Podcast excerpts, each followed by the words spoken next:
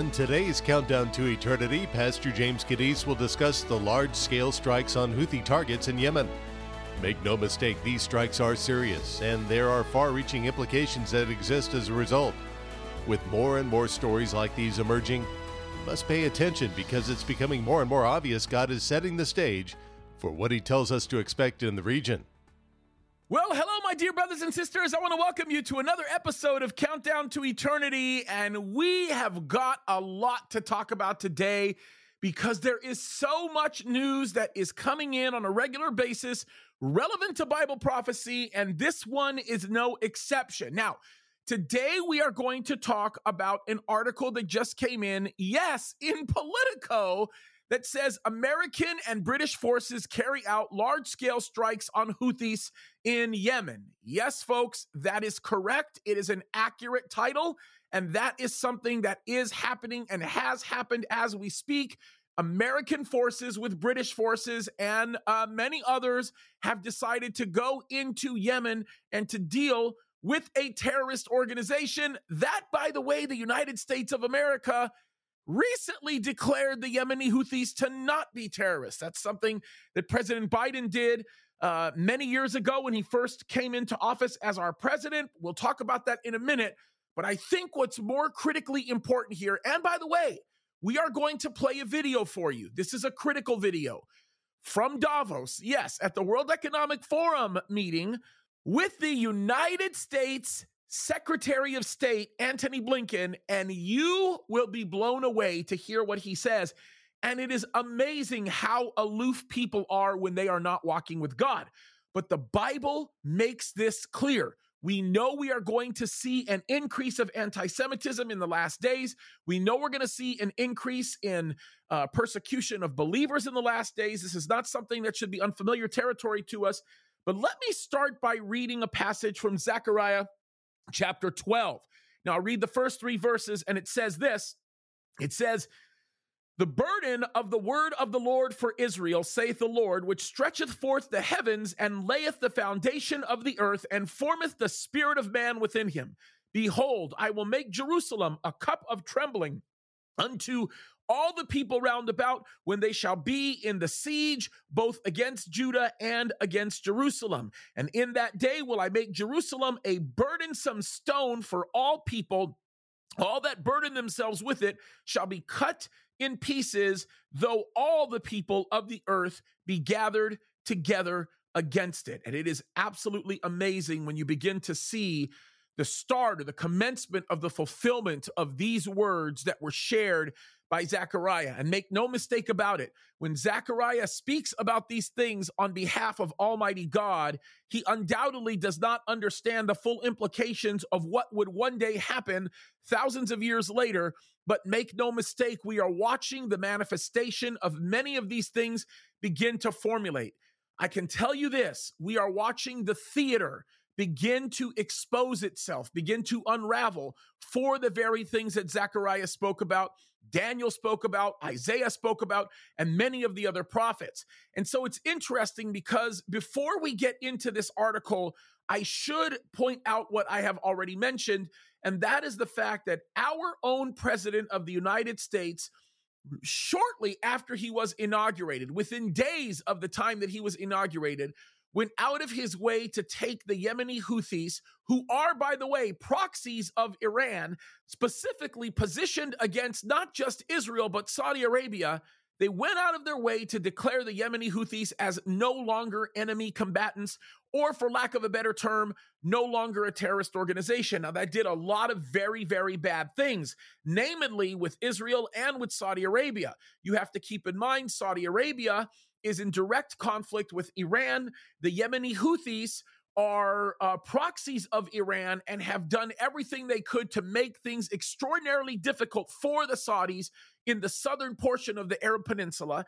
And this is a very important detail to keep in mind, because when the United States of America did what they did, some of you might say, well, come on, James, big deal. They're just simply declaring these people to no longer be enemy combatants. Maybe they're trying to make peace.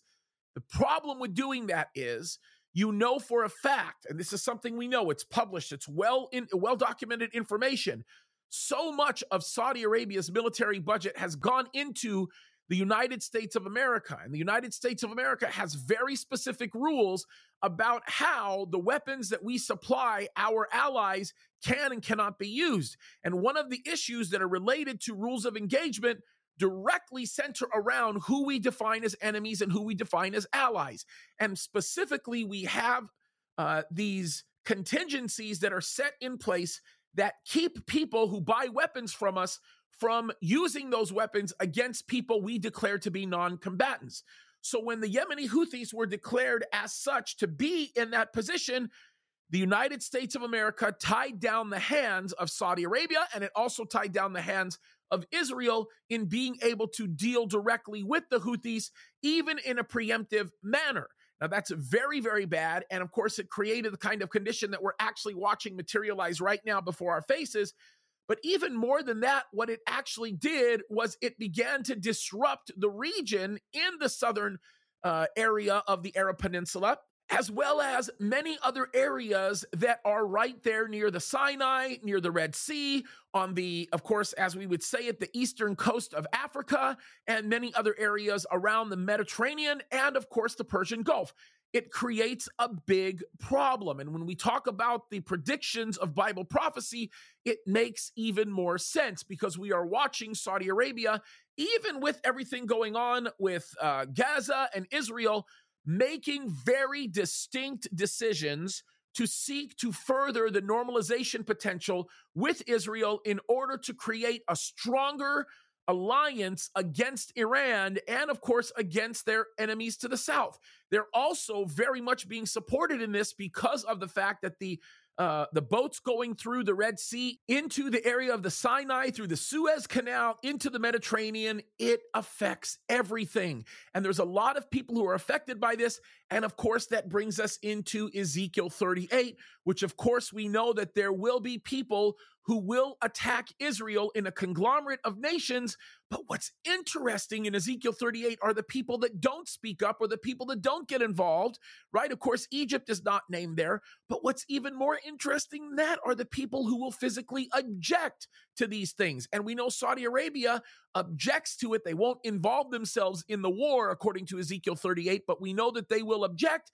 And it creates for a very interesting geopolitical scenario, which is manifesting right now. So all of these things related to Zechariah chapter 12, Ezekiel chapter 38, the things that we read about in Daniel and many areas of Isaiah and all over the Bible, they are beginning to manifest dramatically. So let's put this all together. Let me read a portion of this article, knowing this background and knowing this history and knowing where we're going with this.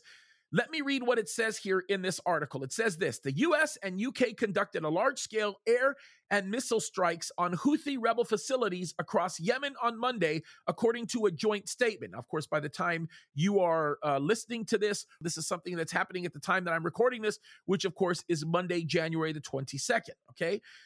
So it goes on to say they are stepping up operations against the militant group as it vows to continue attacking ships in the Red Sea. Isn't it amazing how they are still referring to it as a militant group and not a terrorist organization? I think it's remarkable how they continue to classify things as such in the name of seeking not to involve themselves in the defense of Israel. It's amazing. But it goes on to say this: the U.S. and U.K. militaries, with support from Australia, ready for this, listen to this, Bahrain, which I can tell you this right now, Bahrain is not getting involved unless they're pushed to do it by the royal family of the Kingdom of Saudi Arabia, okay? Very important to note that. So they're getting support from Australia, Bahrain, Canada, and the Netherlands. Hit 8 Houthi targets in Yemen in response to the Houthis' continued attacks, according to a joint statement from the countries involved. The precision strikes were intended to disrupt and degrade the capabilities that Houthis used to threaten global trade and the lives of innocent mariners. That's the joint statement that was released. Pretty much the U.S. military is the one that kind of puts that type of statement together. We know that that's under the direction of the Secretary of Defense, which it's just amazing to think about that. Anyway, it says this. It says the joint strikes targeted a Houthi underground storage site and targets connected to the Houthis' missile and air surveillance capabilities, according to the statement. The underground bunker contained more advanced weapons than the facilities targeted in the coalition's initial strikes this month, according to a senior military official who, like others interviewed for this story, was granted anonymity to speak about sensitive operational details. Now, here's the quote. "Our aim remains to de-escalate tensions to restore stability in the Red Sea." They go on to say, "But let us reiterate our warning to Houthi leadership. We will not hesitate to defend lives and the free flow of commerce in one of the world's most critical waterways in the face of continued threats." This is really interesting because I want you to understand that the stand of this coalition has nothing to do with the position of Israel. Rather, it has everything to do with the concern that they have for economic issues. Now, this should be important because we know that it will be economic variables that will drive the very attack that Israel experiences that we read about in Ezekiel 38. So all of these geopolitics really make a lot of sense. Now, if you really want to understand what the United States' view, at least this current regime in office, what their view is concerning what's happening in the region, I want you to listen to about a 3 to 4 minute clip related to Antony Blinken and what he says at Davos 2024. Now, I want everybody to understand this. This is the World Economic Forum. They are losing a footing. They are. I promise you they are, especially because of so much of the disorder and discontent and all the crazy things that are happening around the world. But the move for globalism is still growing. It is not weakening. It is actually growing. And the World Economic Forum this year brought in a lot of people actually opposed to them, which was interesting, and we're going to do some coverage on that. We're going to talk about that quite a bit, but I want you to listen to what Antony Blinken says. Now, I want to also remind everybody of this.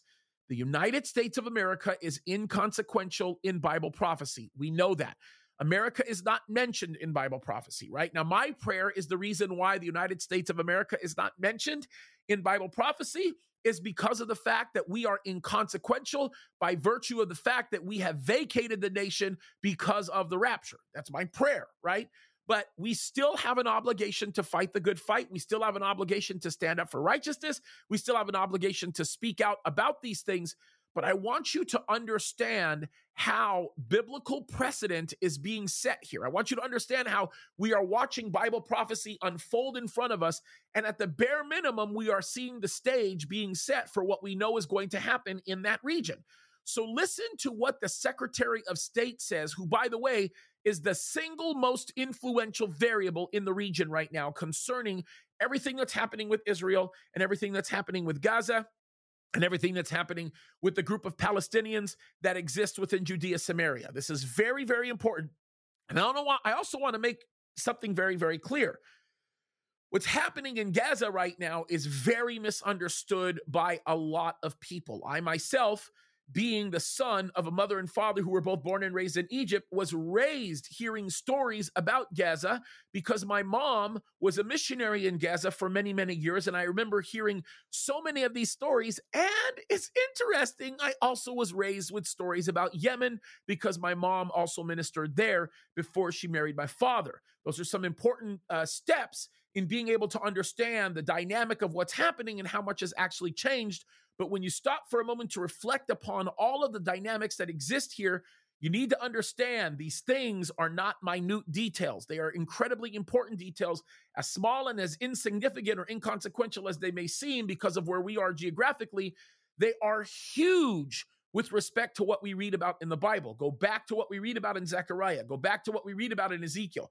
Go back to these passages, and it will make a lot more sense, a lot more sense. So let's pay attention to what's being said here. This is at Davos, and this line of questioning is just, it's remarkable, and we'll listen to it for a little bit, and then we'll jump back into closing thoughts and some ideas as to how this all comes together. So let's take a listen. Klaus, thank you, and Mr. Secretary, it's great to be with you here this morning. I want to begin with a real black and white contrast in the morning news, you know, reading the papers.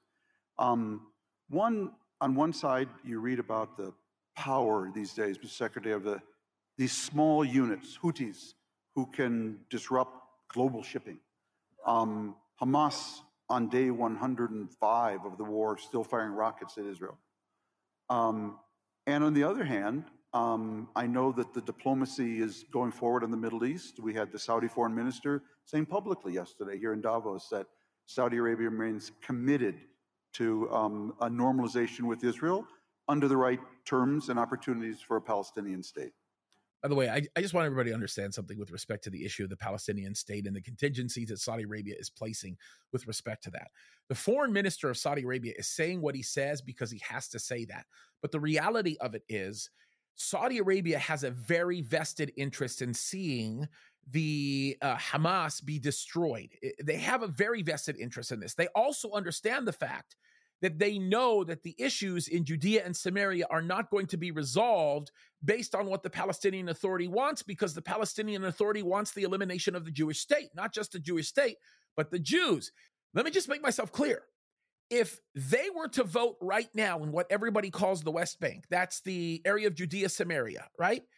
Right now, 73% of the population would vote Hamas into office. That's a very important statistic to understand. Why? Because they believe in the mantra, from the river to the sea. They want to eliminate Jews. So Saudi Arabia understands this. If you look at the recent statements of Mohammed bin Salman, the crown prince of Saudi Arabia, he'll say the exact same thing. He is insinuating, he has to say it very carefully for diplomatic reasons, but he is insinuating that he is more committed to the idea of a normalization agreement being solidified.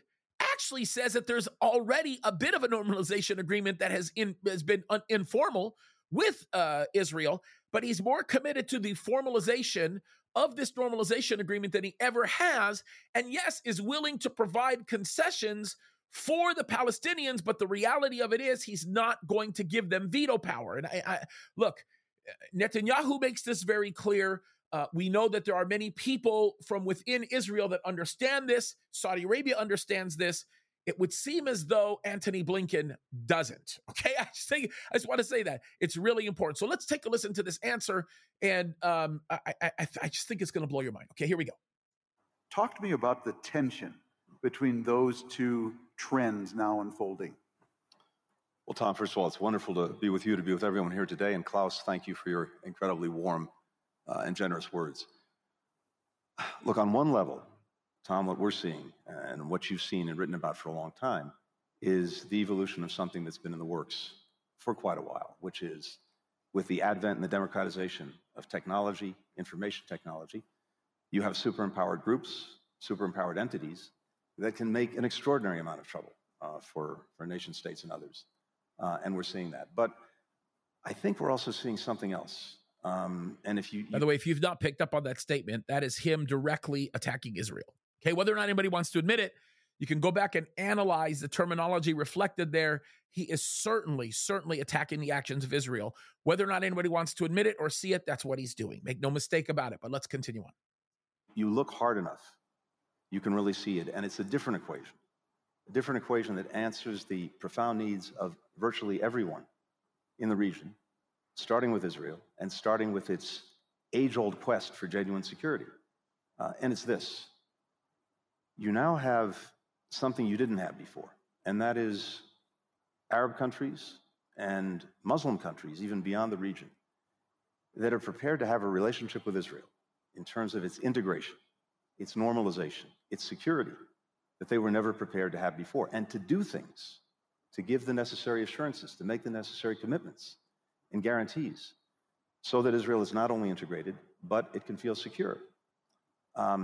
But you also have an absolute conviction by those countries, one that we share, that this has to include a pathway to a Palestinian state, because you're not going to get the genuine integration you need, you're not going to get the genuine security you need, absent that. And by the way, I want to stop everybody to say this. He is not being truthful or sincere, okay?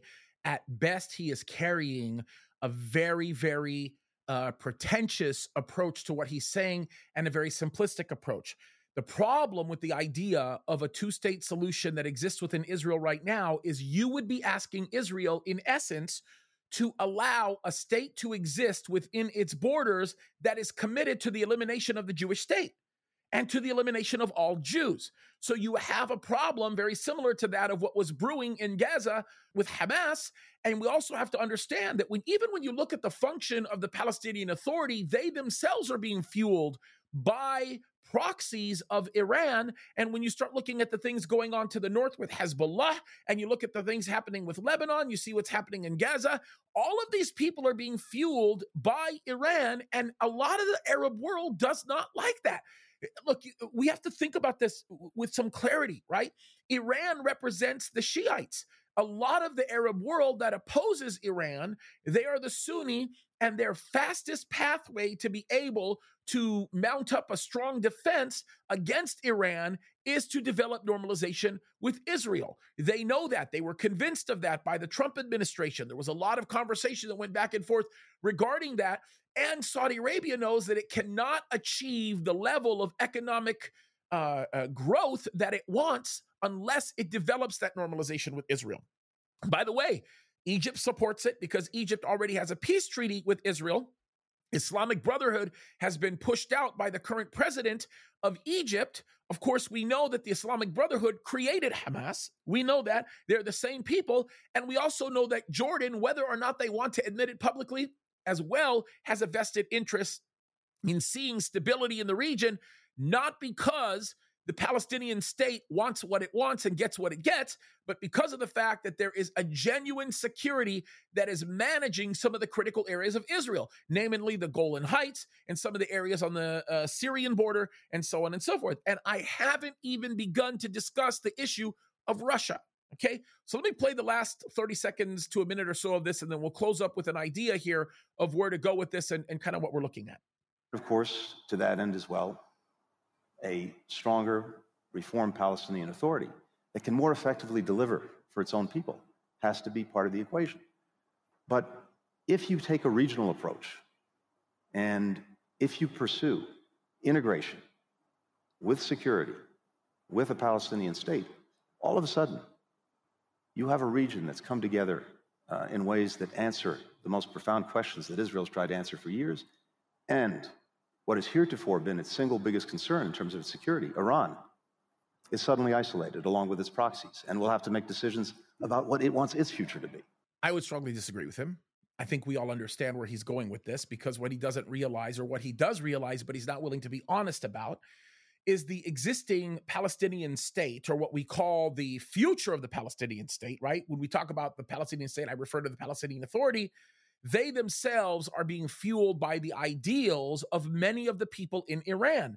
And when we talk about the weapons that they are utilizing and a lot of the functions that they are beginning to put into place with respect to security is coming from those proxies. They have open and close relationships with Hamas. They have open and close relationships with Hezbollah. Some of you might say, whoa, stop, James. What do you mean?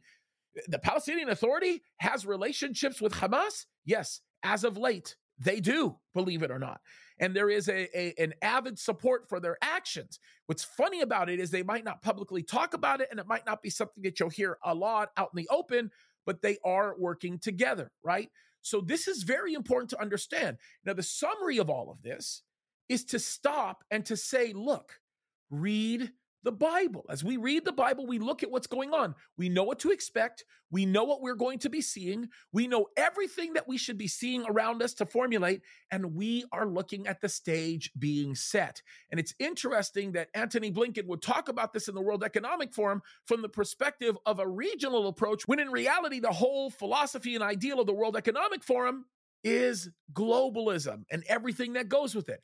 Again, we are talking about a one-world government entered into a one-world philosophy, ideal state, one-world currency. Look, it's all moving in that direction, and we are seeing evidence of it, starting with what we're seeing in the Middle East. So, folks, we've run out of time, and I wish that we could be spending more time on this. We will actually dedicate many more shows to this subject because there's a lot to talk about. I hope that you've enjoyed watching this and listening to it as much as I've enjoyed making it. May God richly bless you. We love you so much. Honestly, I do not minimize the honor and the privilege that you give me to listen to the things that I have to say. May God bless you. Thank you so much for joining us for another episode of Countdown to Eternity. We love you so much, and look up, because Jesus is coming soon. That's Pastor James Kaddis on Countdown to Eternity. He's been talking about the recent attacks in Yemen and the far-reaching implications that exist as a result. Replay this program when you visit countdowntoeternity.com. That's countdown2eternity.com. These are exciting times to be living in. Prophecy is being fulfilled right before our eyes, and we want to keep you informed, not only on this program, but through social media as well. Follow James Kaddis and Countdown to Eternity on Instagram, and look for our channel on YouTube and Rumble at James Kaddis. I also want to make mention of JamesKaddis.com. There you can watch our latest live shows and videos. Whether you're new to the program or a longtime listener, we want to hear back from you. Let us know your questions, thoughts, and prayer requests. Email us through the website at countdown2eternity.com. Countdown2eternity.com. And we'd also appreciate your financial support and prayers. It helps us do what we do each week here at Countdown to Eternity. Again, visit countdown2eternity.com. That'll do it for this week, but come back next time as we continue to count down to eternity with Pastor James Kaddis. This program is furnished on this station by Calvary Chapel, Signal Hill.